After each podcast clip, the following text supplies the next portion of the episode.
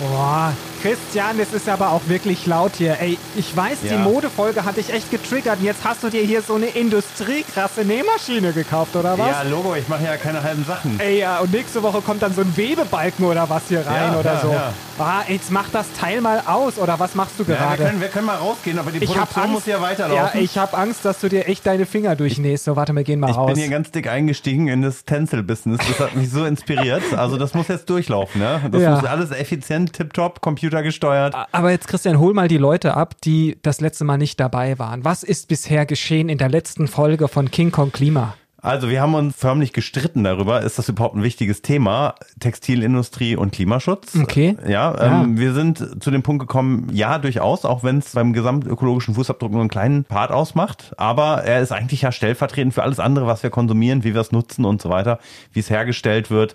All das spielt eine Rolle.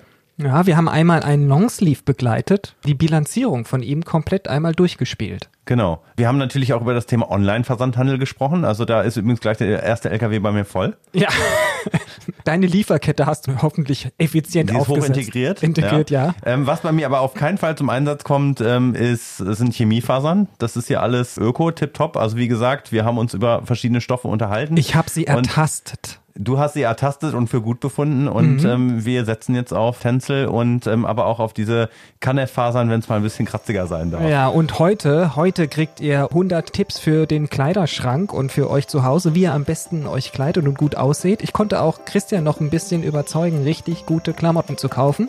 Genau, und als Textilindustrieller ähm, habe ich mich natürlich auch mit Siegeln beschäftigt. Ja, du bist schon zertifiziert, oder?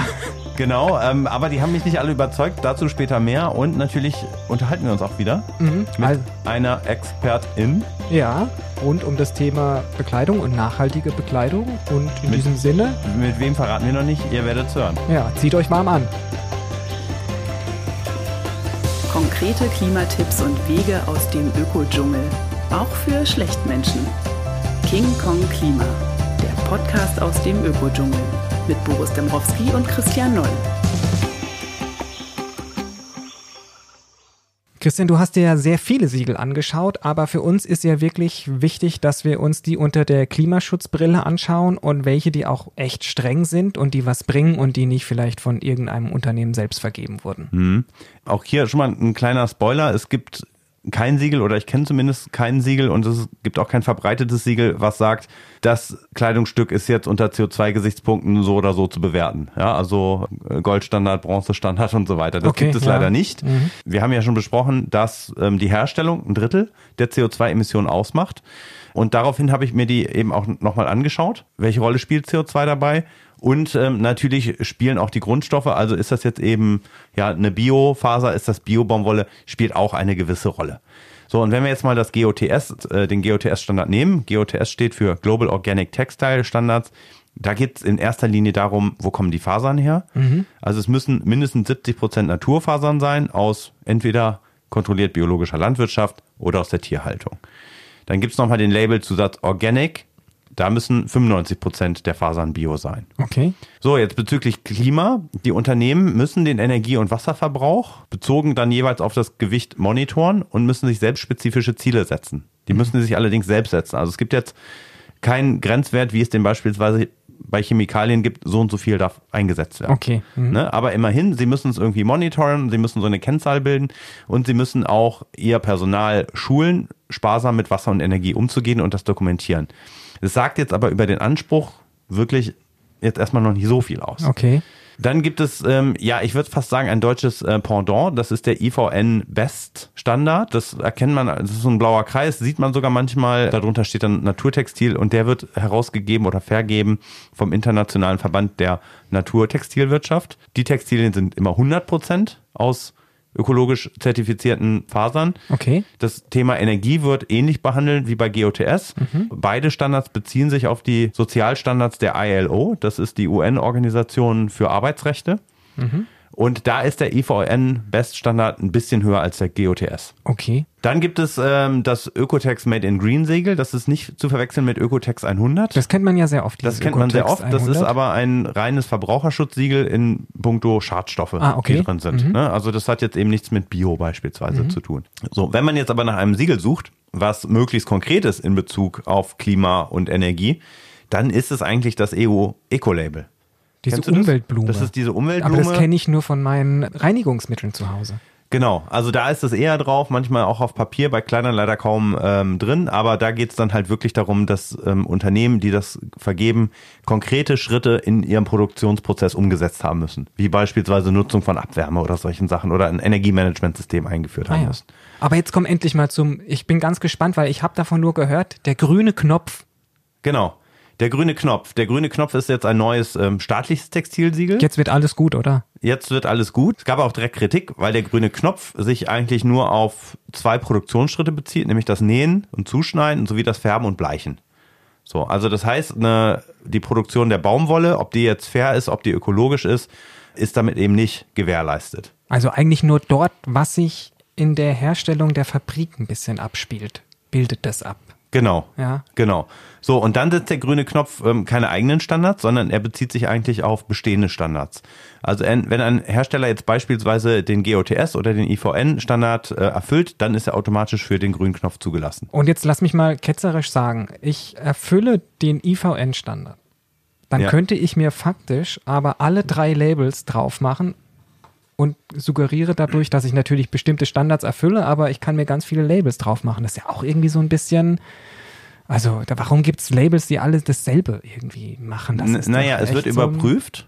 Ja? Das, ist, das ist schon tatsächlich der Fall. Und der grüne Knopf, der soll jetzt zumindest in der Anfangsphase erstmal so ein bisschen ähm, ja, die Verwirrung auflösen, weil es eigentlich tatsächlich unglaublich viele Labels gibt. Die ja.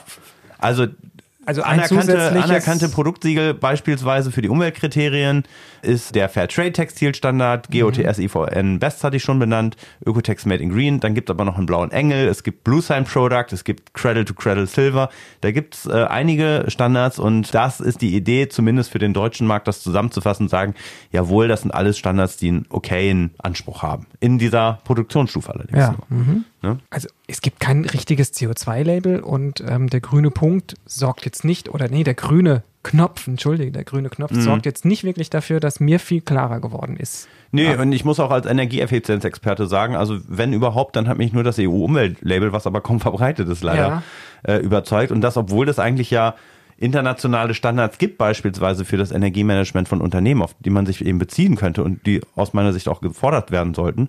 Ne? Aber ähm, dieses Eco-Label beispielsweise ist beim grünen Knopf überhaupt nicht anerkannt, weil es dann eben andere Sachen eben nicht berücksichtigt. Und es gibt aber kein einziges Label, weil es gibt sie ja doch immer wieder auch Produkte, die einfach von Unternehmen grundsätzlich CO2 neutralisiert wurden. Ich kann vielleicht einen, einen mm. Joghurt kaufen und der steht dann da drauf CO2 neutral, weil die dann eine Abgabe oder irgendein Projekt selber umgesetzt haben oder eine Solaranlage sich draufgepflanzt haben. Das gibt es gar nicht für Bekleidung. Hast du nichts gefunden? Ähm, das machen Unternehmen natürlich selber. Ja. Ähm, das ist aber dann eben nicht nochmal durch jemand Drittes Unabhängiges geprüft. Und das ist ja eigentlich die Idee hinter Siegeln und Labeln. Ja. Ne? Mhm. So. Ähm, es ist aber gerade ein Climate Neutral Label im Entstehen. Das war bis vor kurzem noch bei Kickstarter, konnte man auch unterstützen. Und das ist dann aber wiederum eben auch nur ein Klimasiegel und kein Label für alles. Mhm. Ne? Ja.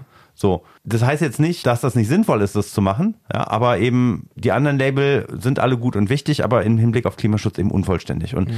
was jetzt zum Beispiel Sozialstandards angeht, darüber habe ich jetzt gar nicht gesprochen, da gibt es natürlich noch eben die diversen äh, fairen Labels, da ja. geht es eben darum, dass Kleinbauern dabei unterstützt werden, ihre Lebensbedingungen und die ihrer Kinder zu verbessern, äh, dass Kinderarbeit überhaupt nicht stattfindet, dass äh, Pestizide ähm, ausgeschlossen werden, die eben dann auch oft gefährlich sind für die Menschen, die eben in der Landwirtschaft arbeiten. Ja, ne? und, aber mittlerweile tauchen ja auch bei den ganzen großen Modeketten und den Fast-Fashion-Anbietern das Wort Nachhaltigkeit auf. Mhm. Also es gibt ja ein Conscious oder was auch immer, Bei also ganz ja, viele genau. Sachen, unter denen ein Produkt ursprünglich mal recyceltes Baumwolle, genau, recycelte ne? Also Baumwolle also oder es gibt auch Bio-Baumwolle dort, aber das sagt jetzt gar nichts über Arbeitsbedingungen aus, auch nicht, ob es klimaneutral ist oder wo diese recycelte Baumwolle auch überhaupt herkommt und ob die bio ist oder ob keine Ahnung. Also das ist wirklich so ein Problem. Auch da kann man ja sagen, ein Schlafanzug, der daraus ist oder so. Ich meine, selbst dann, wenn der sieben Euro kostet oder sowas, das kann ja nicht nachhaltig sein. Genauso mm. wie mhm. dieses T-Shirt von Primark für 2,50 Euro. Nee, absolut ja? nicht. Beziehungsweise ja. ist es dann halt eben nur beispielsweise in Bezug auf die Baumwolle mm. nachhaltig in Anführungszeichen, aber eben nicht auf die Sozialstandards Ich finde aber, es zeigt schon eine positive Tendenz, dass diese Unternehmen mitbekommen haben, dass eben auch für jüngere Menschen, für Teenager das ganze Thema Nachhaltigkeit wichtiger geworden Ja, ist. klar. So. Was sagen jetzt aber diese Unternehmenslabel aus? Und da hat die Stiftung Warentest mal getestet und verglichen, also GOTS mit vier anderen Unternehmenslabeln und dabei ist eben rausgekommen, äh, dass letztendlich das GOTS-Label schon die stärksten Anforderungen hat und eben auch dann eben alle Produktionsstufen von der Baumwollfarm bis zum fertigen Textil eben auch beobachtet. Und die Unternehmenslabel, die da getestet wurden, da geht es eigentlich nur oder in erster Linie um den Baumwollanbau und die Entkörnung und auch die Rückverfolgbarkeit, also wissen die Unternehmen überhaupt, was ihre Zulieferer gemacht haben ja, auf, den, auf den Farmen in den Nähereien, die ist ähm, von der Stiftung Warentest so beurteilt worden, dass die schlechter nachverfolgbar ist, als das beim GOTS-Standard der Fall ist. Mhm. Ich würde aber, ich würde aber trotzdem sagen, also von diesen getesteten Labels, es gab da noch eins äh, von der Better Cotton Initiative, das ist am schlechtesten äh, bewertet worden von der Stiftung Warentest. Ich würde im Zweifelsfall, wenn es gar kein Label gibt, dann doch lieber auf diese Unternehmenslabel zurückgreifen, als auf gar nichts. Ja. Geschockt hat mich aber auf jeden Fall, dass der Anbau gar keine Rolle spielt. Ja. Und äh, das ist natürlich eben ärgerlich, weil die Unternehmen darauf sehr hohen Einfluss haben, weil sie letztendlich ja eben auch einkaufen und die Standards auch selber setzen können. Von daher, der grüne Knopf ist für mich eine gute Ergänzung aus meiner Sicht.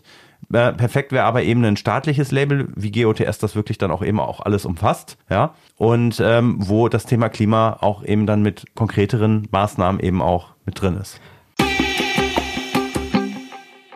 Ja, und da sind wir eigentlich auch schon mittendrin rübergeschwenkt zu den Tipps, Christian, weil wenn du sagst, bevor es gar nichts gibt in dem Laden, in dem ich gerade stehe und dann habe ich eben vielleicht das Unternehmenslabel von C&A oder von H&M, ist es sicherlich eine bessere Wahl, grundsätzlich zu irgendeiner Form von Nachhaltigkeit oder dem, dem Vorsatzes von Nachhaltigkeit zu greifen, als zu sagen, es ist mir komplett egal. Also ich glaube, das ist erstmal ein grundsätzlicher Tipp. Wir wissen auch, ökologisch produzierte Textilien, die gelten nach wie vor als Nischenprodukt. Ja, also Textilien und Bekleidung, die das GOTS-Siegel tragen, ja, von dem, was wir sagen würden, das ist das Stärkste oder dem, was wir auf jeden Fall am ehesten empfehlen, die bilden gerade mal einen Marktanteil von 0,05 Prozent hat die Gesellschaft für Konsumforschung 2016 einmal quantifiziert.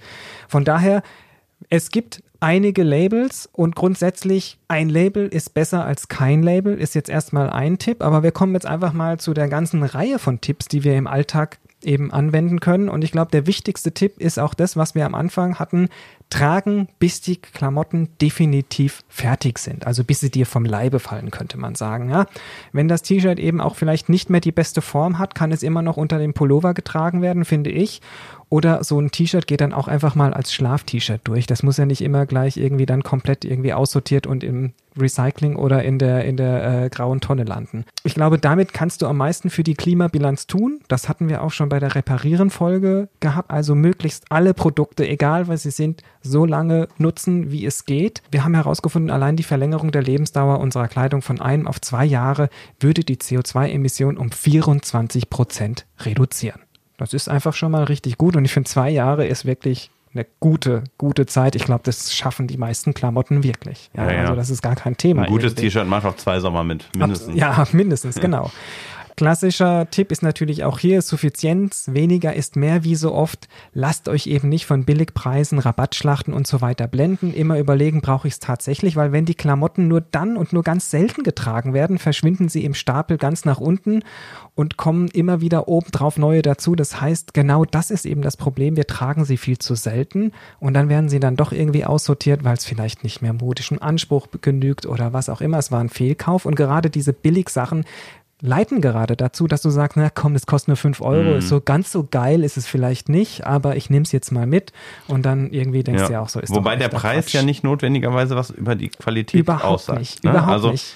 ein wichtiger Tipp wäre natürlich eben qualitativ hochwertige Kleidung zu kaufen, die dann eben auch länger hält. Mhm. Das ist nicht unbedingt am Preis erkennbar. Ich, da muss man ein gewisses Auge dafür haben. Also beispielsweise, wie gut sind die Nähte verarbeitet, wie dick ist der Stoff. Ähm, da gibt es ein interessantes Video zu auf YouTube von Justine Leconte, die das verrät, wie man einen hochwertigen Stoff auch erkennt. Ich habe ja dieses T-Shirt von Primark tatsächlich sehr lange getragen. Also ich war überrascht. Es hatte keinen Unterschied zu einem klassischen T-Shirt, was 10 oder 12 oder 15 Euro gekostet hat, muss ich ganz ehrlich sagen. Also das ist halt eben auch frustrieren, wenn du merkst, dass die Dinger dann doch wichtig lange halten, weil die Leute dann wirklich dazu greifen und gar Mhm. keinen Grund haben, teurere Sachen zu kaufen, weil sie nicht unbedingt besser sind. Ja, ja. Und auch das Primark-T-Shirt kann man ja auch reparieren lassen. Ja. Ne? Wenn da irgendwie ein Riss drin ist oder eine, Naht, aufgegangen aufge- ist. Ja, na klar, in die Änderung bringen, ja. Das die ist- Änderungsschneiderei, das haben oft übrigens auch Reinigungen. Also Mhm. wenn man keine Änderungsschneiderei um die Ecke hat, die Reinigungen machen das oft mit oder geben es dann in Auftrag. Es gehört eben auch dazu, du kannst auch Secondhand kaufen, ja. Hier fällt dann natürlich die Hälfte der CO2-Emissionen weg, da sie ja nicht mehr hergestellt werden muss. Und genau ganz klassisch auch andersrum, du kannst Flohmarkt machen und deine alten Klamotten eben anderen Leuten anbieten und aussortieren, weil sie dann eben nicht im Altkleidercontainer irgendwo verschwinden und du gar nicht weißt, was damit passiert. Ja. Was sehr selten vorkommt, aber genau da werden eben auch Käufe getätigt, die vielleicht nur einmalig sind. Wenn du, Christian, ich weiß nicht, Hochzeitsglocken irgendwann, irgendwann mal läuten, kauft man sich dafür wirklich einen Frack oder sowas, weil man ein großes, rauschendes Fest feiern möchte oder die nächste Party Mhm. irgendwie im 80er-Jahres-Stil. Du kannst dir solche Klamotten auch leihen. Habe ich gerade gemacht für unsere Weihnachtsparty. Hab Den ich Frack mir, oder was? Nee, nee, nee, nicht den, nicht den Frack, sondern ein cooles Paillettenkleid. 20er-Jahre-Outfit ähm, habe ich mir geliehen. Ja, warst du auch so mit dem Palettenkleid dann auf so einem Klavier draufgelegen und Das, jemand, irgendwann kommt das auch noch, ja, Ja. aber ich glaube, äh, solche ähm, äh, sehr gewagten Kostüme, die gibt es eher bei CO2 Online Ja. auf den Weihnachtsfeiern. da bin ich ja nie. Also, das ist, ähm, wie gesagt, also wenn die Klamotten ja nur einmal gekauft werden für so eine Party, das ist ja schlecht für den Geldbeutel und vor allem für die Umwelt. Du kannst es wirklich in so Online-Portalen, Hochzeitsoutfits oder Partymoto und viele anderen Sachen mieten und spendet die getragene Kleidung. Ja, am besten an lokale Vereine, an die Stadtmission, an Kleiderkammern, Oxfam auch, nutzt die und verkauft sie weiter. Darüber werden dann auch Projekte finanziert. Ich finde, das ist immer eine gute, gute Anlaufstelle für sowas. Auf jeden Fall. Ne? Und ich, äh, ich selber, es gibt ja diese Geschichten, was passiert mit den Klamotten, die ich in den nächstbesten Kleidercontainer werfe. Werden die dann nach Afrika importiert, überschwemmen da den Kleidermarkt, äh, werden vielleicht eben im Zweifelsfall doch nur ähm, verheizt. Von daher, ich denke, die bessere Wahl ist es halt wirklich eben an eine gemeinnützige Organisation zu spenden, die lokal das dann eben auch für ja, arme Menschen, für Obdachlose, Wohnungslose eben auch einsetzt. Ja. So, jetzt kommen wir zum Schluss zum wirklich Wichtigsten. Wir haben gelernt, ein Drittel der Emissionen entstehen in der Nutzungsphase. Ja, Richtig waschen ist natürlich ein Thema, da kann ich Energie bei sparen. Also 30 bis 40 Grad reichen. Ja, nicht nur Energie sparen, sondern du schonst die Klamotten vor allem. Ich schon die Klamotten und übrigens auch äh, bei meinen Hemden 40 Grad reichen auch für die Bleiche, die werden dann auch wieder strahlend weiß. So, effiziente Waschmaschine natürlich benutzen. Ja, Und äh, dann kommt das Thema Trockner natürlich auch nochmal dazu. Der Trockner ist eine Energieschleuder, muss man ganz klar sagen. und ist ein echter Fasernkiller, glaube ich. Ja. Weil die da sehr, sehr stark erhitzt werden und darüber auch die ganze Zeit gerieben werden. Also die Dinger sind Ja. echt manchmal danach richtig fertig. Wir haben keinen Trockner. Das ist wirklich, das merkt man an den Klamotten an. Die Ja. sind unkaputtbar dann. Ja, manche Leute brauchen den eben, weil sich dann zu viel Ja, äh, Feuchtigkeit dann eben auch im Raum bildet. Logisch, und wenn du man nicht Kinder lüften hast kann im Winter, sowas, ja. dann ist das ein Thema und dann sollte man eben auch auf möglichst effiziente Geräte, am besten mehrere Hersteller, die Trockner mit Wärmepumpen herstellen, die verbrauchen dann ein bisschen weniger Energie. Ja, ja, klar. Ja, und dann natürlich eben nochmal das Thema Bügeln. Wer Ähm, bügelt bei euch im Haushalt oder lässt du bügeln? Bei uns wird nicht gebügelt, aber me- meine Mutter hat praktisch äh, alles gebügelt, was man bügeln konnte. Ich weiß Alles, nicht, ja. ob das bei euch auch so war. Nee, ja, ja, ja äh, teilweise, ja. Ja? ja. Also ich bügel gar nicht, noch nicht mal Hemden, die hänge ich feucht auf und ähm, dann sind die, sind die am nächsten Morgen glatt. Ähm, wichtig ist, die eben richtig zu schleudern, also nicht zu hoch und dann halten die Fasern eben auch. Mhm. Ne? Gibt natürlich auch bügelfreie Hemden. Aber da sind ja wieder dann irgendwelche. Da sind Kunstharze drin, die Formaldehyd enthalten und das Echt? kann dann eben entweichen. Das soll aber besser werden. Also bei Eterna gibt es wohl Hemden, die bereits ähm, nach dem Ökotex-Standard, also jetzt nicht nach diesem Ökotex ähm, Bio-Standard oder wie hieß er, Made in Green Mhm, zertifiziert Ökotex sind. Made in Green, ja. Ähm, aber zumindest was das Thema Schadstoffe betrifft, äh, besser kontrolliert sind. Und Forscher aus Nebraska arbeiten derzeit an einer recht vielversprechenden Lösung, die Hemden bügelfrei zu machen mit ähm, Zitronensäure und dem Süßstoff Xylitol. Das ist ja dieser Birkenzocker. also das ist dann Hemd süß-sauer. Ja, also wenn du mal ein bisschen hungrig bist oder so, so ein kleines Zuckertief hast, dann Leckst du einmal am Kragen. genau. Ja. Krass, ja. Ja, aber das ich dachte immer, bügelfrei wäre, weil da auch eben äh, Kunstfasern eingewebt sind. Das dachte ich immer so. Aber wusste ich nicht, dass nee, da nee, ein die Stoff werden, drin nachträglich, ist. die werden nachträglich bearbeitet. Heute machen wir ein Interview mit Vreni von den Fashion Changers, weil wir natürlich eben nicht alles wissen und ähm, es Leute gibt, die sich zu den einzelnen Aspekten ja sehr viel tiefer und sehr viel ausführlicher beschäftigt haben als wir. Falls sich das jetzt gleich ein bisschen komisch anhört, das liegt daran, dass wir Boris und die Interviewpartnerin per Skype dazuschalten mussten. Hallo Vreni. Hallo. Hi, schön, schön, dass, dass ich da sein darf. Ja, vielen Dank, dass du Zeit hast für King Kong Klima. Ähm, vielleicht, ja, sehr gerne. Vielleicht willst du kurz erzählen, Fashion Changers, was macht ihr? Fashion Changers ist ähm, eine Plattform, die sich rund um faire Mode, Nachhaltigkeit und ähm, Politik dreht. Wir haben ein Online-Magazin, was sich eben um diese Themen dreht. Äh, wir machen, wir veranstalten Events, äh, also Branchen-Events, ähm, Panel-Diskussionen und wir machen auch ganz viel ähm, politische Arbeit ähm, und aktivistische Arbeit. Das heißt, wir mobilisieren zum Beispiel für Demonstrationen ähm, und sensibilisieren zum Beispiel bei Klimademonstrationen dafür, dass Mode da auch ein Thema ist und setzen uns zum Beispiel auch ganz stark äh, dafür ein, dass es eine politische Regelung gibt, die faire Mode fördern würde. Vielleicht nochmal ganz kurz vorab. Äh, das Thema Klimaschutz. Ähm, ihr befasst euch ja mit allen Aspekten, also wahrscheinlich mit Fairtrade, allen möglichen Umwelteinflüssen von Mode. Wo legt ihr den Hauptaugenmerk drauf? Was ist euch am wichtigsten? Also am wichtigsten, ich finde, man kann es halt immer gar nicht so trennen. Also man kann jetzt zum Beispiel Fairness und Nachhaltigkeit nicht so richtig trennen. Deswegen würde ich sagen, es ist uns halt beides gleichwertig wichtig, weil im Idealfall eine Nachhaltigkeit die jetzt zum Beispiel in der Produktion von einem Kleidungsstück umgesetzt wird, auch das Produkt fairer macht, im Sinne davon, dass zum Beispiel Menschen dann nicht äh, ungeschützt mit giftigen oder schädlichen Chemikalien arbeiten. Zum Beispiel eine Bio-Baumwolle, die ökologischer ist als eine konventionelle Baumwolle, ist auch besser für, und fairer in den Arbeitsbedingungen für den Farmer oder die Farmerin, die den Rohstoff produziert. Mhm. Kannst du vielleicht ein bisschen ja. erklären, ihr beobachtet das Thema ja schon ein bisschen länger. Welche Fortschritte seht ihr da? Wo gibt es noch massiven Aufholbedarf aus eurer Sicht? Also wir haben das Gefühl, wir merken auf jeden Fall, dass es super viele Unternehmen gibt, die sich dem Thema annehmen. Es ist mittlerweile unserer Meinung nach schon so, dass man eigentlich nicht mehr so dran vorbeikommt. Und Unterne man, man spürt, dass Unternehmen einfach dieses Gefühl haben von, wir müssen da jetzt auch mal was machen. Also wir, wir können uns nicht mehr da raushalten. Es gibt nicht mehr viele ähm, oder sehr viel weniger in den letzten Jahren Unternehmen, die dazu nichts machen. Also die einfach sagen, uns geht das irgendwie gar nichts an und das interessiert uns nicht. Sondern es hat schon, ne, mittlerweile haben die meisten Großen dann auch mal eine nachhaltige Kollektion, bei der man jetzt fragen kann, wie nachhaltig ist die wirklich? Und so weiter. Oder auch zum Beispiel im Beauty-Bereich kann man das auch beobachten. Viele der großen Marken haben jetzt auch eine nachhaltige oder eine grüne Linie.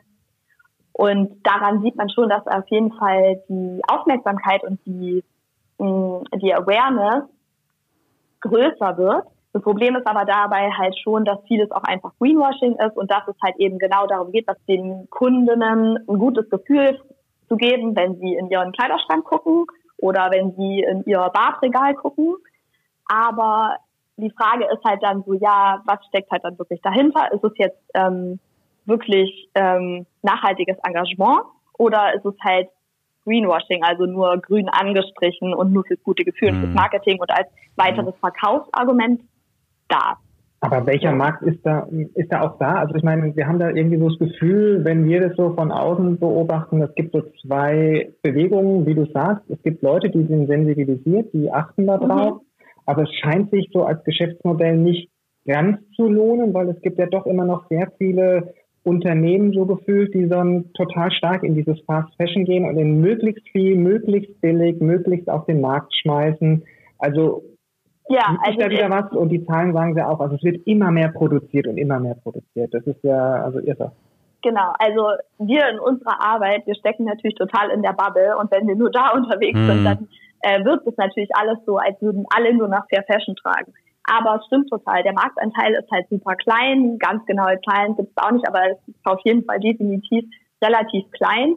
Und äh, ich glaube einfach, das Haupt, also das Hauptproblem ist, im Vergleich zu Lebensmitteln. Es ist was, was, was du trägst und nicht was, was du zu dir nimmst. Das heißt, die Entfernung ist einfach nochmal größer.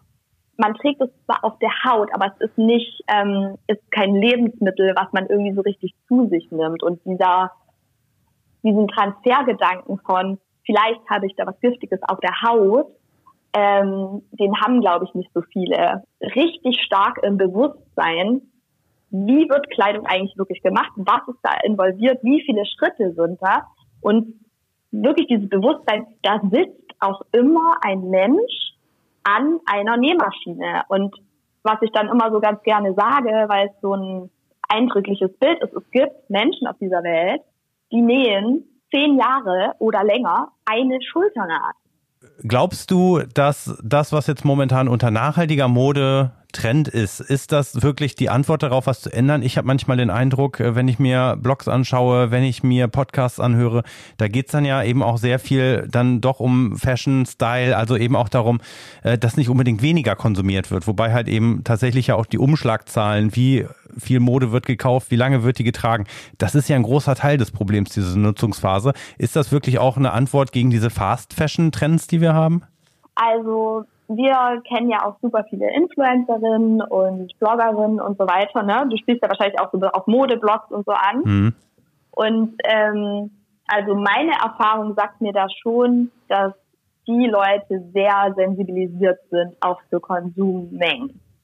Und die super oft mitkommunizieren, bitte kauft euch trotzdem auch dieses nachhaltige Teil, nur wenn ihr ähm, das wirklich tragt, wenn ihr das lange tragt, wenn ihr das also wirklich auch brauchen könnt und das nicht nur einfach bei euch rumhängt. Also das glaube ich schon auch, ähm, das wird glaube ich schon auch sehr viel mitgedacht. Und auf der anderen Seite kenne ich es auch von sehr vielen nachhaltigen Labels, dass sie sich wahnsinnig viele Gedanken darüber machen, wie ähm, nachhaltig ähm, in, in Bezug auf Lebensdauer ist das Produkt, was ich herstelle kann man das reparieren. Es gibt auch viele nachhaltige Labels, die ähm, sich zum Beispiel super viele Gedanken machen, ja, kann man das überhaupt recyceln? Ich habe schon ähm, sehr stark das Gefühl, dass da auch so ein Systemwandel mitgedacht wird und es auch darum geht, einfach weniger zu kaufen, dafür bessere Sachen, sich besser um die zu kümmern und die dann länger zu haben. Ich hätte noch, hätte noch eine Frage. Also ich meine, die Sache ist ja wirklich die, ähm, wir machen ja verschiedene Themen, ob das jetzt Mobilität oder Ernährung ist, jetzt sind wir bei Kleidung. Wir haben mhm. ja schon das Thema, ein ökologischer Lebensstil ist ja so ein gängiger Mythos, der kostet ja mehr Geld. Das stimmt auf der einen Seite. Auf der anderen Seite kannst du auch über einen ökologischen Lebensstil Geld sparen, indem du sagst, Mensch, wenn ich einfach meinen Fleischkonsum reduziere, ähm, kann ich Geld sparen und dann trotzdem biologisch mich ernähren. Wenn ich mein Auto beispielsweise abschaffe, dann spare ich auch Geld indem ich dann irgendwie auf ÖPNV oder soweit es mir möglich ist, irgendwie umsteige. Ich finde, bei dem, bei dem Fashion-Thema ist es wirklich nochmal ein bisschen schwieriger. Wie geht ihr denn wirklich damit um, wenn dann Leute sagen, na ja, aber ich habe halt nicht genug Geld, um mir dann beispielsweise immer für 30 Euro ein T-Shirt zu kaufen, sondern ähm, ich bin auch darauf angewiesen, günstige Klamotten zu bekommen. Also das finde ich tatsächlich manchmal eine spannende Frage, weil wir sind auch da ja in so einer Bubbleblase von uns Menschen im Teilen, die einfach ein gutes Einkommen haben, die auch für die höchsten CO2-Emissionen eben Verursacher sind. Wie gehen wir denn damit um, wenn wir dann Leuten sagen wollen, hey, da kostet dann in Zukunft eigentlich ein T-Shirt mal 20, 25, anstatt eben, ich habe es bei uns in der Sendung auch gesagt, ein Primark-T-Shirt für 2,50 Euro. Das ist ja, das ist ja absurd einfach. Das ist ja der, der Wahnsinn. Ja, also ich finde generell ist es zwar so, dass man mit weniger Fleisch essen und weniger Autofahren oder kein Auto besitzen, kann man natürlich Geld sparen, aber man muss auch da sagen, das ist trotzdem eine Frage der Privilegien, weil erstmal brauchst du die Zeit, die Kapazitäten, die Energie, ähm, um dich überhaupt mit Nachhaltigkeit zu beschäftigen. Also Nachhaltigkeit ist einfach generell äh, kein Thema, womit du dich als erstes beschäftigst, wenn du andere Probleme gerade hast. Und dann hast du natürlich recht, faire Mode ist teurer, ein Shirt für 2,50 kann es also dürfte es eigentlich nicht geben, weil das kann man, also man kann kein T-Shirt für 2,50 Euro produzieren, ohne dass darunter sehr viele Menschen leiden und auch die Umwelt sehr leidet. Ich habe diese Frage nach den Privilegien bei fairer Mode manchmal schon so ein bisschen satt. Auf der anderen Seite habe ich ehrlich gesagt auch ganz oft das Gefühl, dass genau das von, von Menschen als Argument missbraucht wird, die sich eben sehr wohl leisten können. Hm. Also ich finde, da muss man halt auch drüber reden, ja, wann bist du halt wirklich die Person, die sich das nicht leisten kann und wann ähm, benutzt du das halt als Ausrede. Also weil ich kenne halt niemanden, der jetzt, äh, weiß ich nicht, äh, einen alleinerziehenden Vater mit fünf Kindern dafür verurteilen würde, dass er bei Primark einkaufen geht. Der ja auch oft also schon nachhaltiger kenn, ist, weil er die Kinderkleidung vielleicht dann eben auch von Bekannten ähm, gebraucht beschafft. Ne? Was kann denn jeder Einzelne tun? Uns ist auch immer wichtig, Tipps zu geben, dass man sich nicht verzettelt. Vielleicht hast du so die ein, zwei, drei Top-Tipps, wo du sagst, ähm, wenn ihr die beachtet, dann seid ihr schon mal auf einem guten Weg Richtung nachhaltiger Mode. Also wir haben auch eine äh, Textilexpertin, die für uns äh, im Magazin schreibt und die sagt immer, das nachhaltigste Textil ist das, was nicht produziert wurde. Und dementsprechend äh, empfehle ich auch sehr gerne immer, dass man ähm, einfach von diesem Gefühl wegkommt, ständig was Neues zu brauchen und dass man vielleicht, also wenn man jetzt sich jetzt noch nie mit fairer Mode beschäftigt hat oder nachhaltiger Mode, dass es jetzt nicht bedeutet, dass wenn man sich anfängt für dieses Thema zu interessieren, dass man jetzt losgehen muss und total viele nachhaltige Marken äh, kaufen muss oder überhaupt ganz viele nachhaltige Sachen jetzt plötzlich kaufen muss, mhm. sondern wahrscheinlich hat man ja schon mal genug. Dann ähm, sich einfach mal umzuschauen, finde ich auch bei einem nachhaltigen Label was oder finde ich Secondhand was. Es gibt auch super viele Online-Plattformen äh, mittlerweile, bei denen man Secondhand ähm, kaufen kann. Oder wir haben es auch vorher schon angesprochen, man kann auch mal Kleidung leihen, also jetzt vielleicht nicht die neue Lieblingsjeans, aber wenn man jetzt irgendwie einen Anlass hat, kann man sich auch mal ein Kleidungsstück leihen, als es zu kaufen. Ja, und weitere Tipp wäre zum Beispiel, wenn wir jetzt auch nochmal bei der Lieblingsjeans bleiben, wäre halt dann sie eben nicht einfach in einen Kleidercontainer zu werfen, sondern zu gucken, wo kann ich die hingeben, wo die vielleicht noch weiter verwendet werden kann. Gerade bei Denim kann man das nämlich sehr gut machen, weil es super viele kleinere Labels gibt, die auch noch mit gebrauchtem Denim was machen. Zum Beispiel ähm, ein Label wäre da Sino oder ein anderes heißt Bridge und Tanne und die verarbeiten halt wirklich alte Jeans, auch wenn die zum Beispiel Löcher oder so hat, äh, noch weiter zu anderen neuen Produkten. Also und das sieht auch schön aus. Das sieht nicht so aus, wie man sich das jetzt vielleicht vorstellt, wenn man Jeans zusammennäht, sondern das ist wirklich sehr stylisch und sehr schön. Alles klar. Gut, ganz herzlichen Dank an dich. Das waren viele Tipps und spannende Einsichten. Ja, freut mich. Danke, dass du dir Zeit sehr genommen gerne. hast. Und bis bald. Ciao. Tschüss. Tschüss. Und jetzt kommen wir zu meiner liebsten Kategorie, Christian. Jetzt gehen wir shoppen. Wir zwei. Oder? Ab in die Läden. Jetzt gucken wir mal, Total. dass wir uns schick machen. Mit deiner Öko-Kreditkarte von der Ökobank? ja. Nee, aber wo kaufst du eigentlich Klamotten ein, Christian? Ja, also ich hatte wirklich lange ein Problem mit diesem Versandhandelsthema, weil ich gesagt habe, ich finde das mit diesem Online-Versand, das finde ich wirklich Jetzt dekadent. Bist du angefixt. Wo bekommt man das denn dann? Ja, und selbst mhm. in Berlin, klar, es gibt irgendwie so ein, ein, paar kleinere Ökoläden, aber wenn man dann mal schnell irgendwie eine neue Unterhose oder ein paar Socken braucht, die habe ich dann doch bei H&M oder bei C&A gekauft, mhm. die schon sehr lange eben auch ja Bio-Klamotten, Bio-Wäsche eben auch anbieten. Ja. Ne?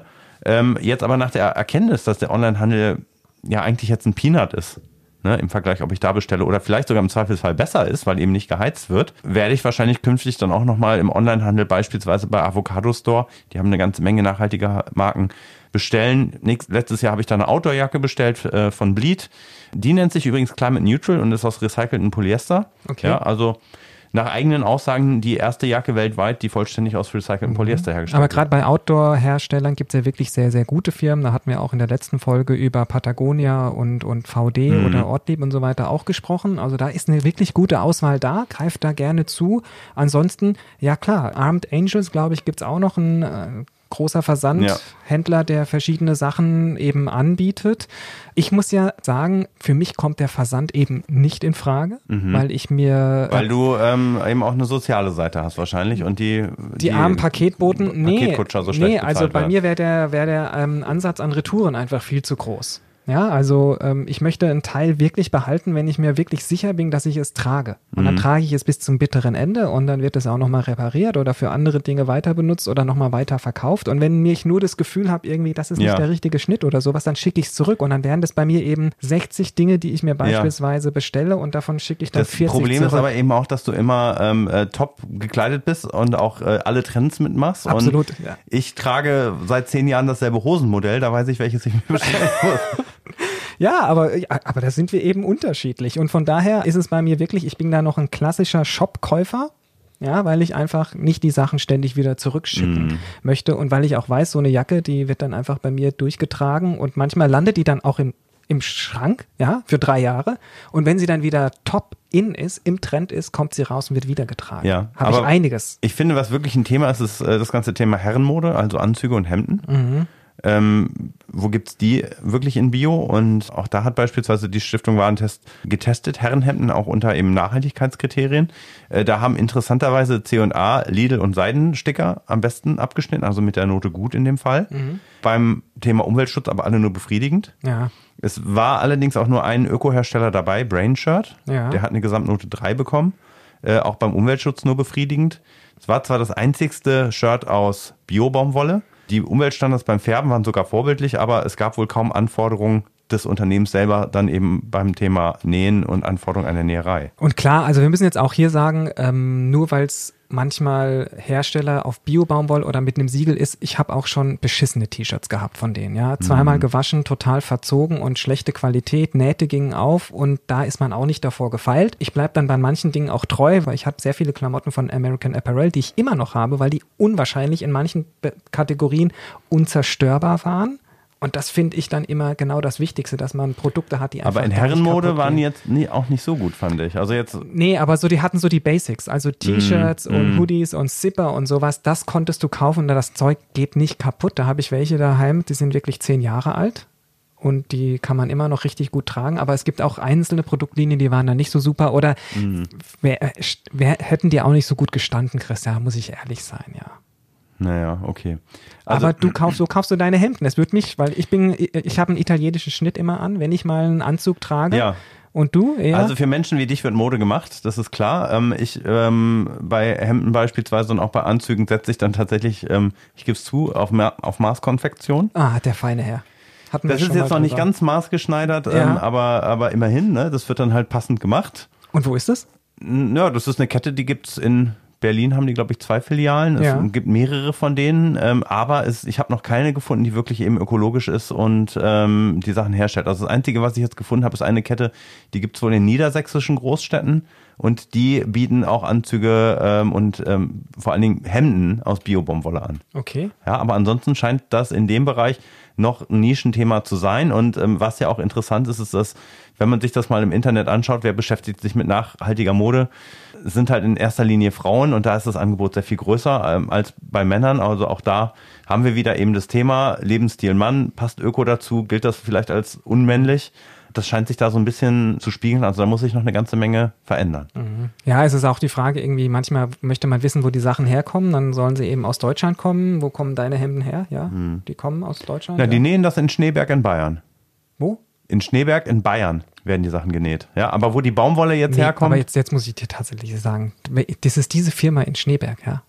Du, das ist um die Ecke, wo ich hierher komme. Nein. Ja, wirklich. Das ist tatsächlich, Hast, wirklich. du, hast also, du da in den Ferien geschafft? Nein, aber ich habe in Ammerbach, das ist nur ungefähr, glaube ich, irgendwie drei, vier, fünf Kilometer davon entfernt, meine Ausbildung als großen Außenhandelskaufmann gemacht. Da hättest du vielleicht auch mal ein Päckchen von denen dabei, oder was? Nee, da hatte ich noch keine Anzüge an. Da hat man eher Handschuhe an. Siehst du, also das weckt bei dir Heimatgefühle. Absolut. Vielleicht, wenn du mal äh, ein schönes Hemd dir machen lassen möchtest, geht da doch mal Ja, hin. ah, ja, ich, quäl- ich, ich muss ich gucken, ob das in Ja. meiner Preisklasse liegt, auch so ein bisschen. Also wir haben ja eine ganze Menge Markennamen genannt. Ich nenne das jetzt mal Kuhn. Mhm. Ja. Und liebe Firma Kuhn, ich wünsche mir von euch, dass ihr künftig auch ähm, ökologisch bessere Hemden aus Bio-Baumwolle, vielleicht eben auch mal einen veganen Anzug, da würde ich mich auch drüber freuen, auch mal herstellen würdet. Atmungsaktiv natürlich.